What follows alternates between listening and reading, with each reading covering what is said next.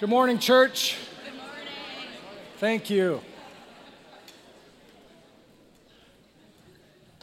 Good morning, everyone. It's great to gather with you. My name is Damien LaCroix.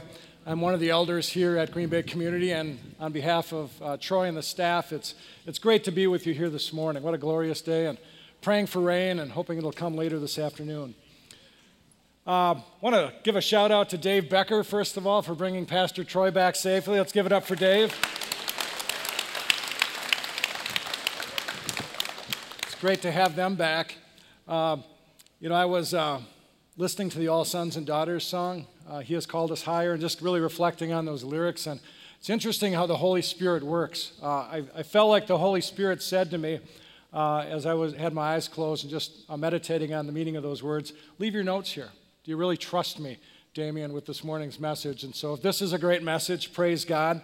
If this tanks, then blame me for being foolish and leaving my notes behind behind Drew there. So this is going to be fun. Uh, fasten your seatbelts. We're in for a ride here.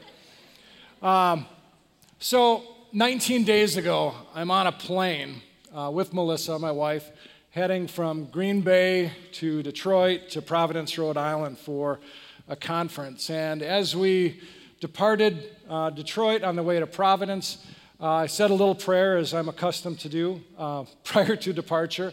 And But, you know, it was a normal routine thing. We had kind of, you'd done the flight thing before, and it's kind of like you get in your car every morning, right? Uh, as you leave your driveway, I don't know if you pray every day on the way to work, but we probably should, right? Probably safer uh, in the airplane than it is on the car. But halfway through the flight from Detroit to Providence, um, out the corner of my eye, I see this flash, I hear a boom, and the plane kind of rocks. I thought to myself, well, that's not quite normal. And shortly after, uh, stewardesses are coming down the alley or the aisle looking out the window. And, you know, we were in the clouds, and so I couldn't see the wing. And then Melissa says, uh, I smell something hot, like something's on fire. And I'm like, hmm, okay. Um, so the pilot comes on shortly thereafter. So now you've got uh, a flash, a boom, a burning smell. Stewardess is looking out the window, huddling and whispering to each other in the aisles, and now the pilot comes on and says, uh, we, we've had an incident. Uh, uh, the, the, the plane has been struck by lightning. And then there was this long, awkward, pregnant pause, and, and he says, uh, but don't be alarmed. The plane is built to withstand that type of impact. I'm thinking to myself, well, I wouldn't be alarmed had the plane not shaken and if people weren't scurrying about around me and if I didn't have this, this burning smell in the aisles. So our kids are hearing this for the first time, so they're probably delighting in this story. Probably should have taken separate flights. Um, so then he then he says, "Well, we've been on we've we've been in touch with with uh, maintenance uh, on the ground, and we're trying to determine whether we need to land the plane for inspection and repair, or whether we can con- continue on to Providence." And you know, in that moment, you're like, you have to ask the question: could this be it? Right? You know, could this be the end? Uh, are we Or is this imminent death? And if it is, what is my reaction to that? Well, uh, tell you the rest of the story. The plane was okay. We landed in Providence. And then we went about our business. And that's probably the issue that, that Solomon wants to, that is the issue that Solomon wants to address with us today in Ecclesiastes seven. You see, we're dealing with uh, the wisest man who ever lived, right? And he's taking us through this critical essay on the meaning of life. The search for meaning in life. Now, if he's the wisest man who ever lived, I think, at least my perspective is, we ought to take note of what he has to say about the meaning of life. And so we're getting kind of this stream of consciousness on the part of Solomon, this reflective journey that he's been on, and he's telling us about what he's tried and what he's tasted and what he's tested, right? And he says, in the end, everything under the sun is... You guys got it. It's, it's meaningless or it's vanity, right? That's you know one of the reoccurring themes uh, of this book. We see uh, Solomon chronicling his life's experiences. And I think it's important for you and for me to understand what he means by that because that's so essential to our understanding of the book. First of all, meaning, the word uh, vanity has really three, three meanings here for Solomon. The first meaning is that life is a vapor, right? It's short. Do you know that to be true? My baby girl just turned thirteen last week, so now we've got a thirteen, fourteen, fifteen, and seventeen-year-old at home. Please pray for us. uh, but I'm like, what happened, right? She, I just remember holding her in my arms at the hospital and washing her, and now she's a, a teenager. So uh, I sometimes say when I'm at work that the days are long, but life is short. And you know that to be true if you've taken note of, of the ebb and the flow of life and how quickly it really goes. Uh, the, the second uh, way that Solomon uses uh, vanity is that uh, there's a senselessness or a meaninglessness to life, right? And think about the headline from two days ago, the Green Bay man, the forty-three-year-old who got in a high-speed chase up in Marinette County. Did you, did you follow that in the news? He's shooting at people as he's going down the highway randomly before he commits an act of suicide and takes his own life. Now, how do you make sense of that? You know, that just doesn't add up.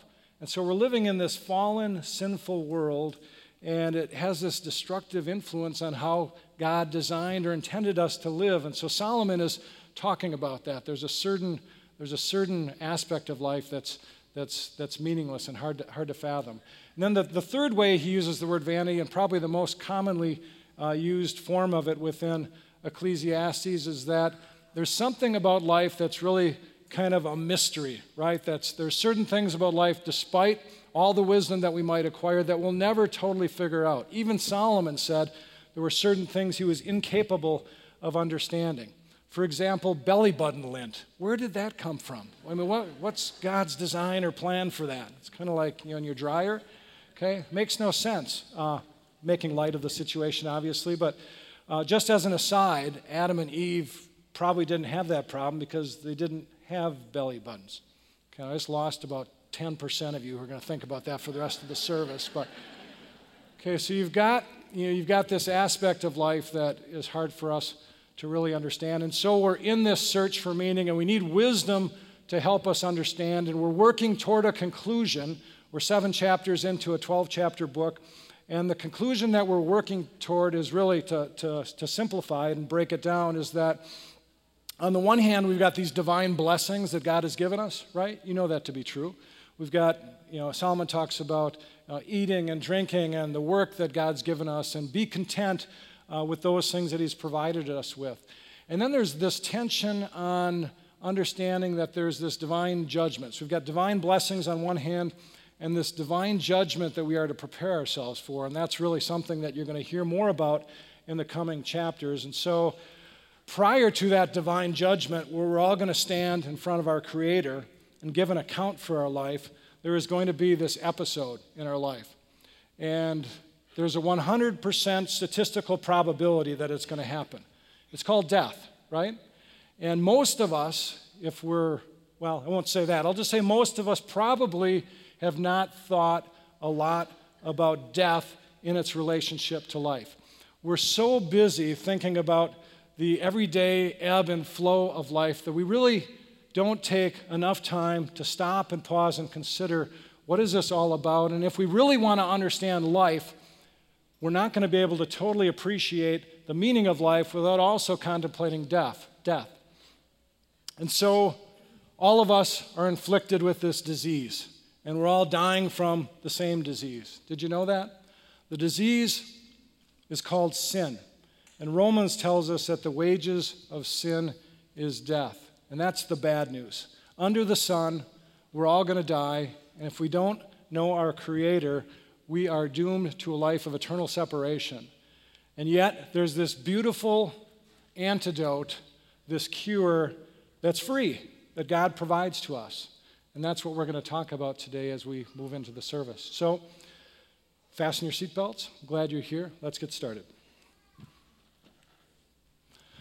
I've got a ten dollar gift card to La Java, okay, uh, for the first person that can accurately identify a picture I'm going to show to you. Show you. Should be pretty easy. It's a, a picture of a gentleman uh, who was the Donald Trump of his day. Okay, had arguably as much influence, power, status, wealth, prestige as anyone in modern history. Okay, and so are you ready for this? Get ready. I'm going to show you the picture right now. Should be really easy. What are you waiting for? Nobody wants the La Java gift card? Mark and Catherine, by the way, at La Java, the owners, are so good to the church, such great partners, and they provide, help provide the coffee out here every every Sunday. So uh, want to support them in just a small way. But I'd like to give the gift card out. No? Good, good try, Drew. Pardon? Okay, well, I need a name, Ed. You can't just give me random, loose. Get, come on. Yes, in the back. You can't raise your hand and then shake your mom next to you. And anybody? Yeah. J P. Morgan, Mister Johnson, that was an excellent guess, but not quite. Rockefeller, another good guess. It's not it. Can't believe you guys don't know this. Yes. One more time? No? Good guess. Okay, I'll give you a hint. This is when he lived. He'll be talking about the dash today. So now this should easily narrow it down for you. You guys are wasting valuable time here. I need to keep moving. Yes. Yes, sir. Way to go. How'd you know that?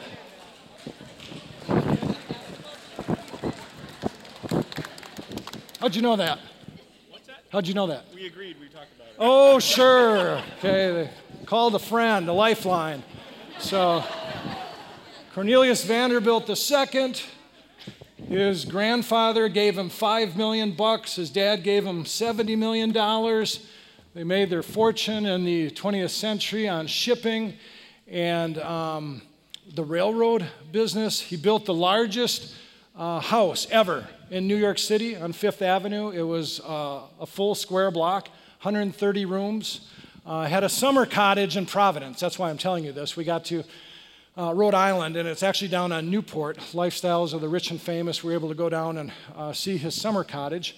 Uh, let's take a look at it now. Uh, it's a cottage. Uh, that's what they call it in Newport. Uh, the modern-day equivalent to build this would be one hundred fifty million dollars. It cost seven million dollars to build between eighteen ninety-three and eighteen ninety-five. two thousand laborers worked nonstop around the clock, uh, brought in um, materials from all over the world, uh, support staff from all over the world. Uh, Vanderbilt's wife was competing with her sister-in-law to see who could build the biggest mansion um, within Newport. So you see shades or elements of what we've been talking about as we've been going through Ecclesiastes. This is the fifty by fifty by fifty uh, uh, party room. They would slide down th- that stairs on some trays just for fun. And uh, so it was very interesting. We were taking this audio-guided tour through the mansion. You'd go into one room and they'd tell you about it, and you'd go into the next room, and so so on and so forth. They had thirty-three rooms for the support staff, by the way, out of the seventy rooms in the house, which gives you some sense for how much uh, energy and, and resources it took to run this place. And uh, and yet there was, uh, when I got to the second floor, when I got into Vanderbilt's room, uh, I was looking for something that gave some indicator of an awareness of life beyond the here and now. Uh, there were all these self-portraits in the house and the mansion, and all these busts of themselves within the mansion. I was looking for some clue about, uh, some inkling about the eternal. I was looking for a, a Bible or a quote or or something, and I unless I didn't see it, I, I, I couldn't find any evidence of that. And then I was in Vanderbilt's room, and the audio uh, narrator said, and within a year after building the mansion, Vanderbilt suffered a stroke, and within two years, he ends up dying. And within fifty years, uh, the place gets handed over, or within seventy-five years, it gets handed over to the Preservation Society of Rhode Island, because they could not sustain uh, the magnitude of what it took uh, to build this place. And I couldn't help but to, to think about some of the lessons that we've been, we've been going through. And, you know, Jesus says, uh, do not store up for yourself treasures on earth, where moth and rust destroy, and where thieves break in and steal. Rather, store up for yourself treasures in heaven, where moth and rust do not destroy, and where thieves do not break in and steal. For where your treasure is, there so also is your heart, uh, according to Jesus. And he goes on to say, what good does it do for a man to gain the whole world and to forfeit his soul?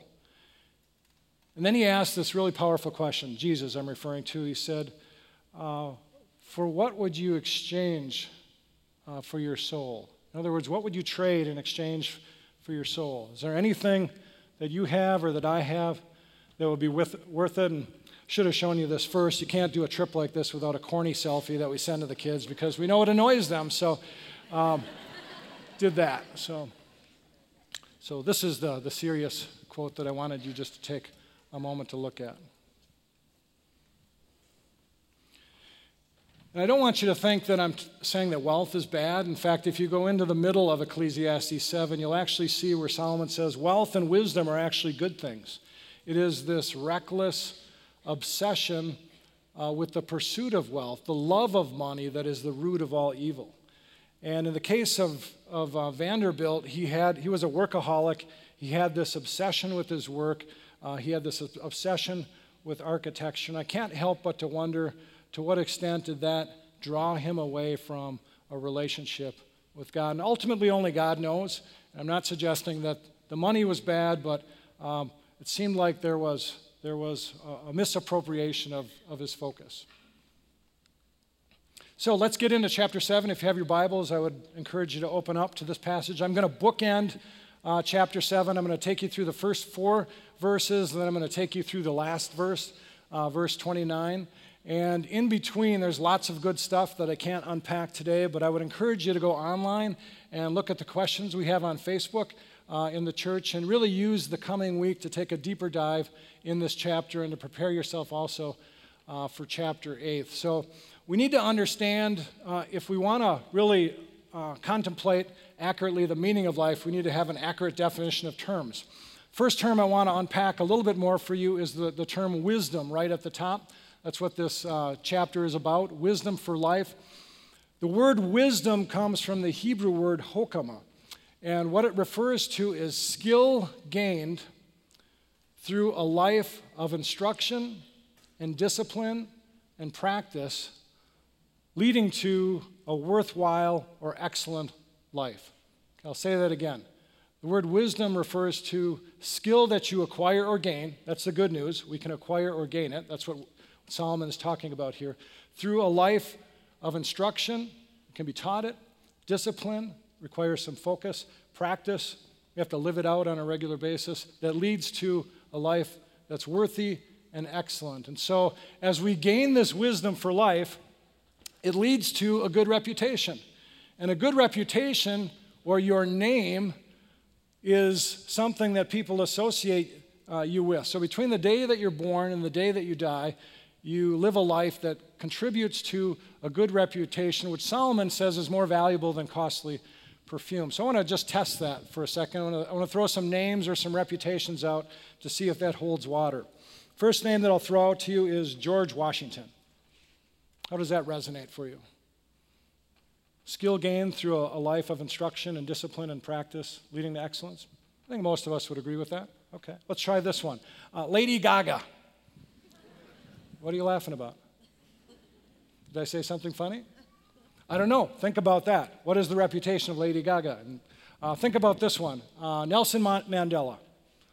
Okay. Skill gained through a life of instruction, discipline, and practice. Or Mother Teresa. Okay. What about this name? Charles Manson. Not so much, right?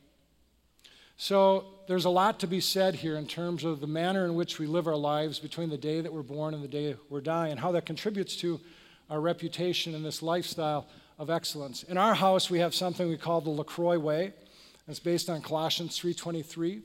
I'm not sharing it with you because we've got it all figured out or we're living a perfect life. Far from it, but we're working on it. And one of the ways we do that is we talk periodically about the LaCroix way.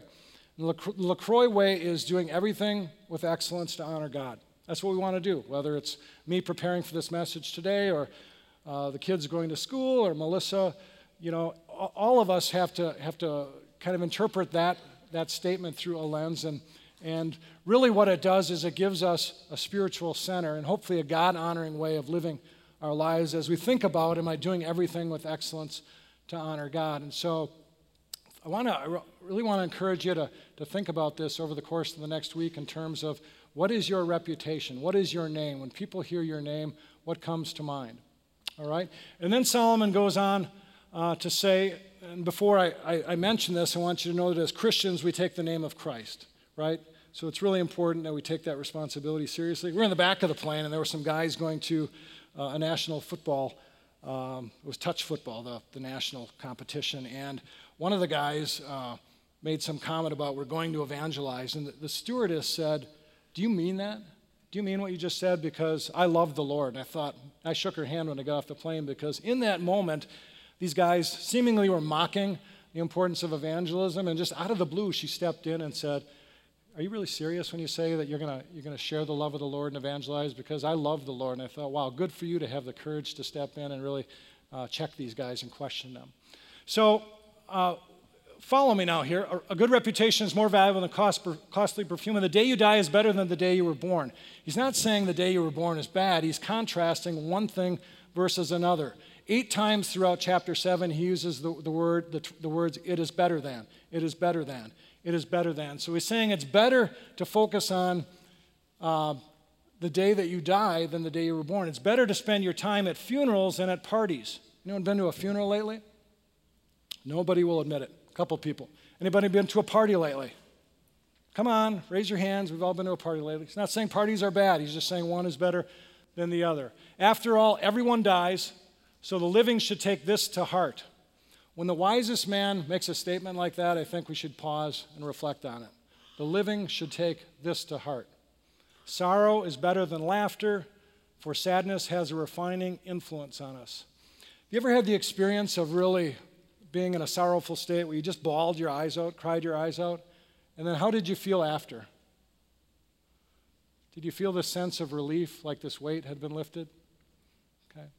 I think sometimes as Christians, we, we think we have to have this happy face all the time, and Solomon is saying, no, part of life, in fact, an important part of life is realizing that there are going to be perhaps seasons of depression. There's going to be, there's going to be seasons of sorrow. We're not always going to be happy, and God is going to use those times to refine us and to make us more like Him. Finally, he says, a wise person thinks a lot about death, while a fool thinks only about having a good time. Can I illustrate the point for you with a short story? It comes from Doctor Richard Swenson's book. He's a former family physician who now lives in Menominee, Wisconsin. Uh, he's a Christian. Uh, he's a speaker, uh, an author, and a futurist. He's got this great little book. It's called A Minute of Margin. It's a daily devotional. It's one of my favorites, and I'm going to share you the, share with you the first devotional in his book. It's titled One September Morning on the one hundred third Floor. All of you, I think, or most of you, will be able to relate to this. It goes like this. The skies were partly cloudy. The temperature was sixty-eight degrees. The wind was out of the west at ten miles per hour. A beautiful day. At eight forty-five a.m., people working on the one hundred third floor were pouring their coffee, morning coffee, straightening their desks, reviewing their Tuesday appointments, bantering with office mates, glancing at the harbor. One minute later, none of that mattered. Twenty floors below, a, seventy, a seven fifty-seven transected the building, leaving the one hundred third cut off, trapped, hopeless, but not yet dead. When you have ten minutes to live, what are your thoughts? What is important in the last seconds? As a tribute to those nameless faces staring down at us from the smoky inferno, can we stop what we are doing long enough to listen to them? Seeing death from this perspective is not morbid. On the contrary, it can help us to see life. Those who found phones called, not their stockbrokers to check the last ticker, not their hairstylist to cancel the afternoon's appointment, not even their insurance agents to check coverage levels. They called their spouses to say, "I love you," one last time. Children to say, "You are precious," one last time. Parents to say, "Thank you," one last time. Through tears, they called best friends, neighbors, pastors, and priests, and rabbis. "I just called you to know what you mean to me. I just want you to know what you mean to me." And surely those standing on the brink of another world thought of God, of truth and eternity, judgment and redemption, grace and the gospel. Imminent death has a commanding power to straighten life's priorities with a jolt, kind of like having your airplane hit with lightning. At such dramatic moments, people suddenly realize that priorities matter.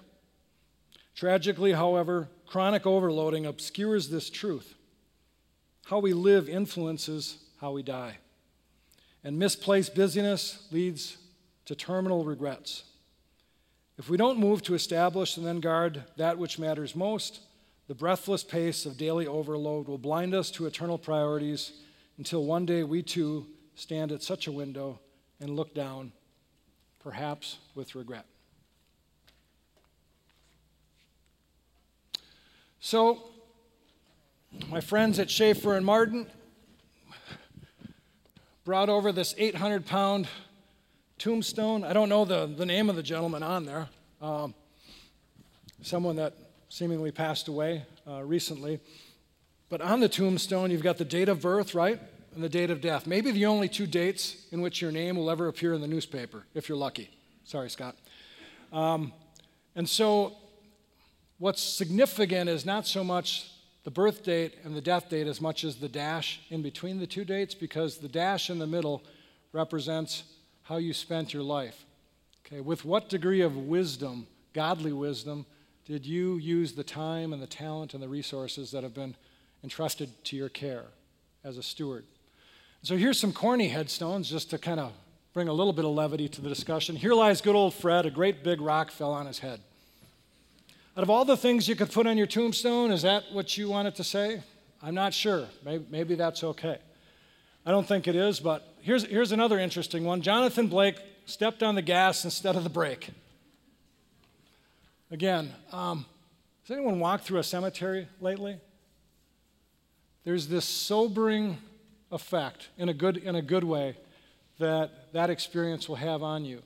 Okay? And if you're worried about Uh, the circumstances of life and, and the little things you feel like are overwhelming you, that's a great exercise just to reconnect with the living God who offers us an incredible promise. And so I want to challenge you to think about the dash on the tombstone. There's a great poem that goes like this, and forgive me if I just read this to you, but um, I think you'll like it if you haven't heard it before. I read of a man who stood to speak at the funeral of a friend. He referenced He referred to the dates on her casket from beginning to the end. He noted that first came the date of her birth and spoke of the following date with tears. But he said what mattered most of all was the dash between those years. For that dash represents all the time that she spent alive on earth, and now only those who loved her know what that little line is worth. For it matters not how much we own, the cars, the house, the cash. Think about Solomon and what you've been learning. What matters is how we live and love and how we spend our dash. So think about this long and hard. Are there things you would like to change? For you never know how much time is left that can still be rearranged. If we could just slow down enough to consider what is true and real, and always try to understand the way other people feel, and be less quick to anger and show appreciation more, and love the people in our lives like we have never loved before. If we treat each other with respect and more often wear a smile, remembering that this special dash might only last a little while. So when your eulogy is being read and your life's actions to rehash, would you be proud of the things they say about how you spent your dash? So that's really your assignment for the week, is to contemplate uh, the vanity of life under the sun and ask uh, to what extent you are properly stewarding uh, the time and the talent and the resources that you've been entrusted with. So here the big questions are that I, that I want to uh, share with you in addition to that assignment. Let's look at the, the middle question for a moment. Can you answer life's biggest questions? I would argue that if you can answer these questions, you're on your way to spending your dash wisely. The big questions in life, and Troy alluded to them before, that he was thinking about in the wilderness are, who am I? Why am I here? Where did I come from? And perhaps most important, what happens to me when I die? Who am I? Why am I here? Where did I come from? And what happens to me when I die? If you can frame life and begin with the end in mind, and then organize the way you use your time, energy, and resources backward from that, you will be on your way to living uh, a wiser life, the type of life that Solomon is referring to here in chapter seven. And then finally, if you had to sum your life up in one statement, what would you want it to say? You know, the tragedy of life is that we spend more time writing out our grocery store list than we do thinking about things like this that really truly matter. And this is an opportunity today for us to step back and say, hey, I need to be more purposeful in my living, more intentional about these things.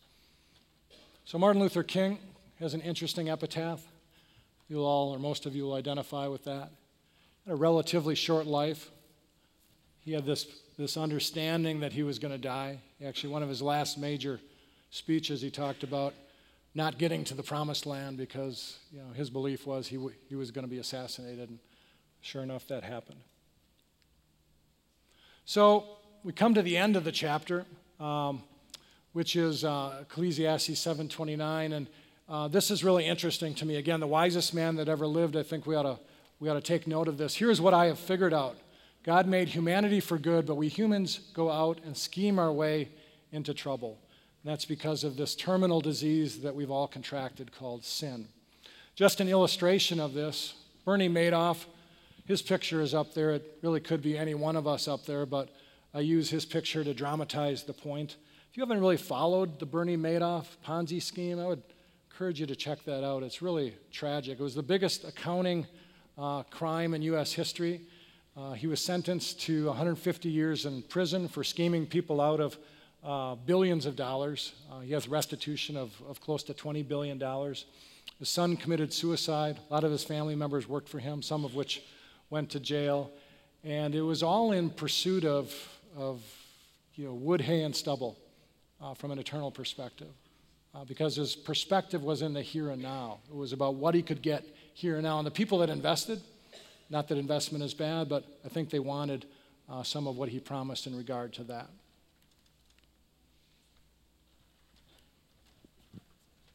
Okay, this is a uh, short video from Francis Chan.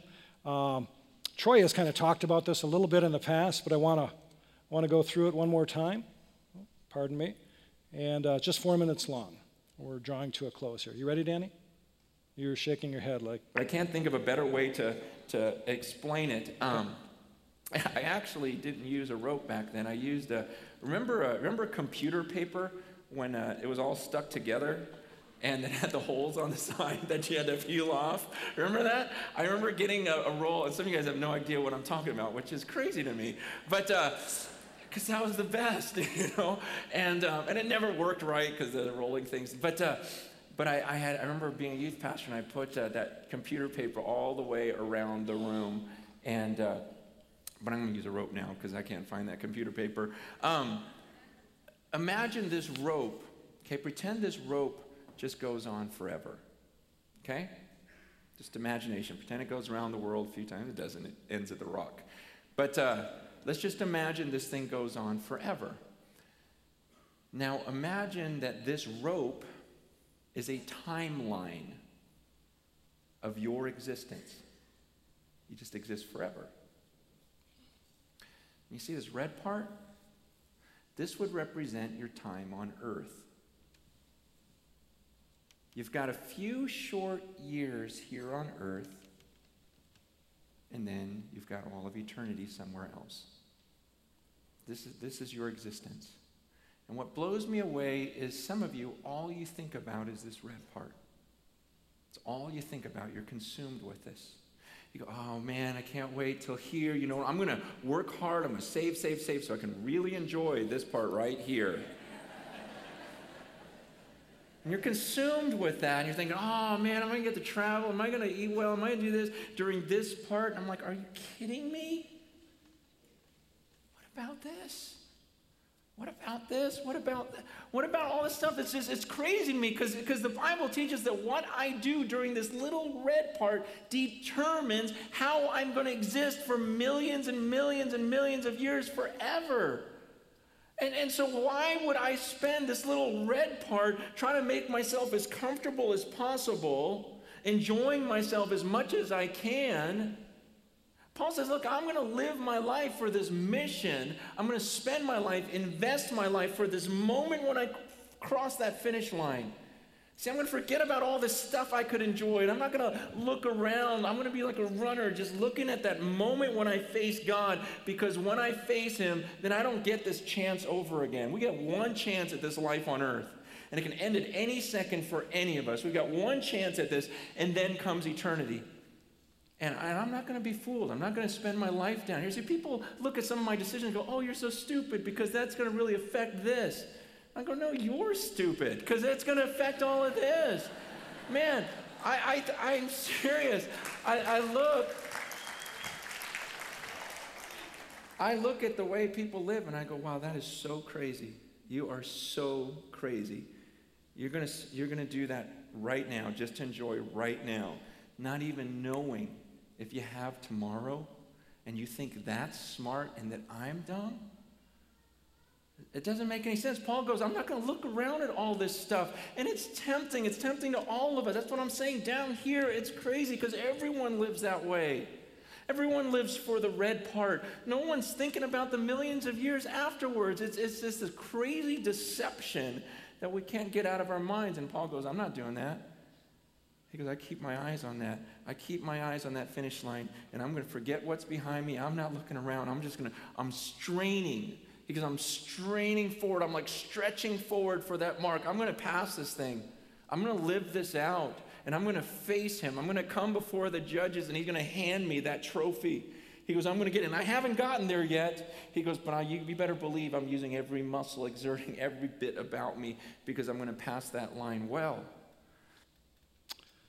So I don't know about you, but in the interest of full disclosure, I need to watch that about once a week, maybe even once a day. I've seen that about twenty-five times, and every time I'm just like, I need that reminder. I need that reminder.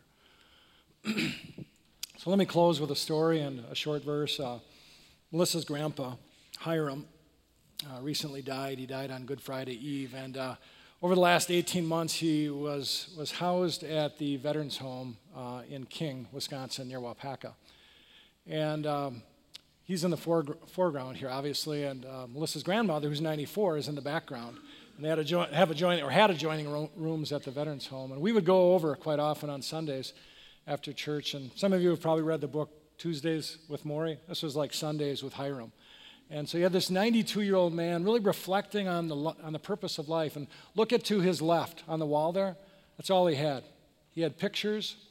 Okay, he had a watch and a hat.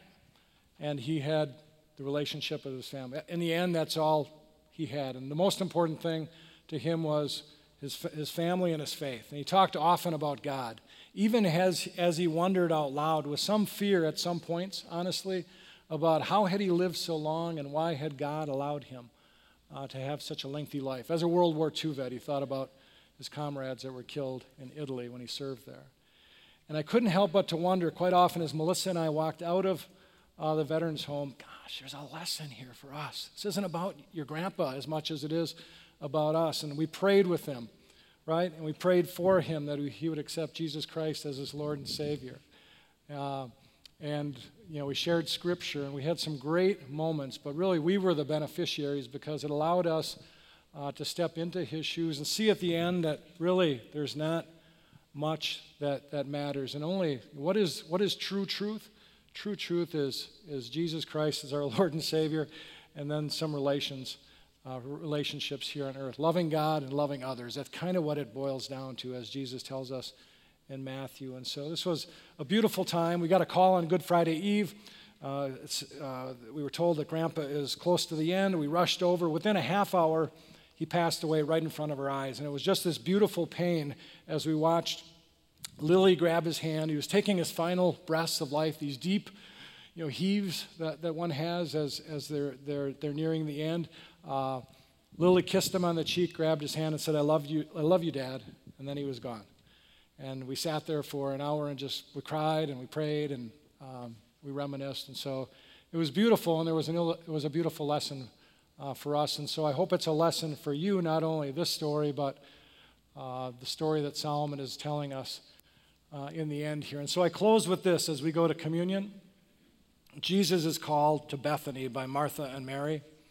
Lazarus is sick, and then Lazarus eventually dies. And Jesus purposely delays his going there because he wants to reveal his glory in bringing Lazarus back from the dead. And even though his disciples essentially tell him, what are you doing? You're almost stoned the last time you were in Bethany. Why would you go back? Uh, Jesus takes them back. You know, Thomas, I love his reaction. He says, well, we may as well go and die with Lazarus then. Uh, so if you get into John eleven, you can you can read this in detail. But upon approaching Bethany, uh, Martha rushes out to meet Jesus and says, Lord, if you had been here, my brother would not have died. And, but even now I believe that God will give you whatever you ask for. And Jesus says that he will rise again. And Martha doesn't understand. She says, I know, Lord, that he'll rise again uh, in the re- resurrection at the last day. And Jesus says, no, he's going to raise today. Jesus said to her, I am the resurrection and the life. He who believes in me will live even if he dies, and everyone who lives and believes in me will never die. And here's the question that Martha needed to ask or answer, excuse me, that I need to answer and that you need to answer today. Do I believe this? Do I know that I know that I know that I know in my heart of hearts that Jesus Christ is my Lord and my Savior? Jesus goes on, she answers affirmatively, and Jesus goes on to raise Lazarus from the dead. And the same power that was there in Christ raising Lazarus from the dead two thousand years ago is the same power that's here today. And the Holy Spirit can bring you from death to life right here, right now, in this place, if you don't know Jesus Christ as your Lord and Savior. So maybe you've been going through the motions of life, but you haven't thought about the meaning of life, and maybe you've never approached the cross as a Christ follower. This is your opportunity today, and you're not guaranteed tomorrow. And so I challenge you and encourage you to think purposefully and seriously about that. Maybe you know Jesus Christ as your Lord and Savior, but you've gotten caught up on the treadmill of life. And you're so busy that you don't know whether you're coming or going, and your relationship with Christ is suffering as a result. This is an opportunity for you uh, to renew that commitment at the cross here today. And maybe you've been close to Jesus as our Lord and Savior. You recognize that your dash is a representation of your life lived in him, through him, and for him. And so if you're there, hallelujah. Give thanks to God for not losing your focus. Father, we need you. We love you. Uh, I just ask that, that uh, wherever uh, those who are seated here today are at on that spectrum, Lord, that by the power of your Spirit and the truth of your word, you would move their hearts, Lord, and that they would respond uh, in a life-saving way, uh, Father God. Uh, thank you for Jesus. Thank you that he came, he lived, uh, he died, and on the third day he rolled back that stone, Lord, uh, so that those who believe in him could accept by grace through faith the free gift, the antidote, the cure to our disease, Lord, uh, for eternal life. So I just pray uh, the movement of your Spirit here now. We love you. Uh, we ask all these things in the life-saving name of your Son, our Savior, Jesus Christ.